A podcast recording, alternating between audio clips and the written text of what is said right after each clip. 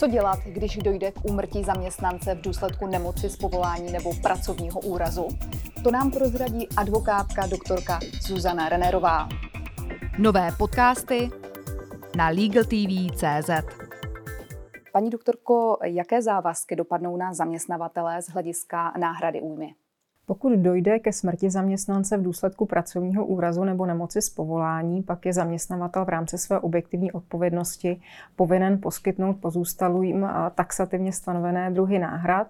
V prvé řadě je to náhrada věcné škody, dále je to náhrada účelně vynaložených nákladů spojených s léčením zesnulého zaměstnance, je to náhrada přiměřených nákladů spojených s pohřbem, je to náhrada nákladů na výživu pozůstalých, zase dle konkrétních skutkových okolností, a dále se jedná o náhradu jednorázové, nebo jednorázovou náhradu nemajetkové újmy.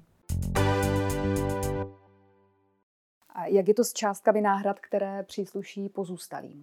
To je jedna z oblastí, na kterou se vztahuje novela zákoníku práce, kde dochází k navyšování těchto náhrad, jednak tedy z důvodu, aby se ty částky v rovině pracovního práva daly do souladu s částkami, které jsou přiznávány v rovině civilního práva, a pak samozřejmě i z důvodu navyšování cenové úrovně.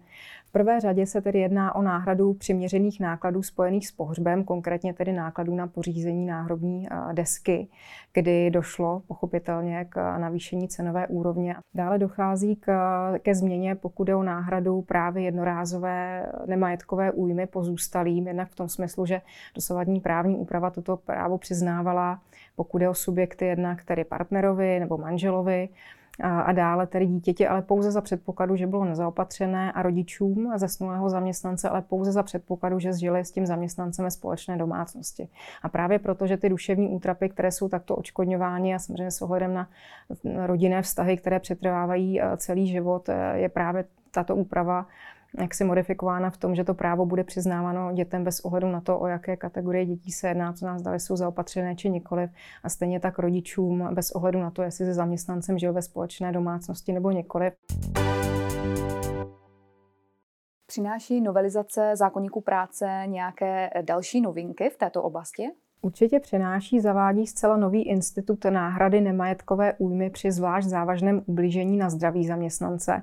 To je institut, jehož zavedení bylo motivováno právě obdobnou úpravou obsaženou v občanském zákoníku, čili je to, je to nová náhrada, kterou zákon uh, přizná jednak tady zase um, manželů, případně partnerovi, dětem a rodičům, a nově tady také osobám v poměru rodinném nebo obdobném, pokud tu újmu budou pociťovat jako újmu vlastní.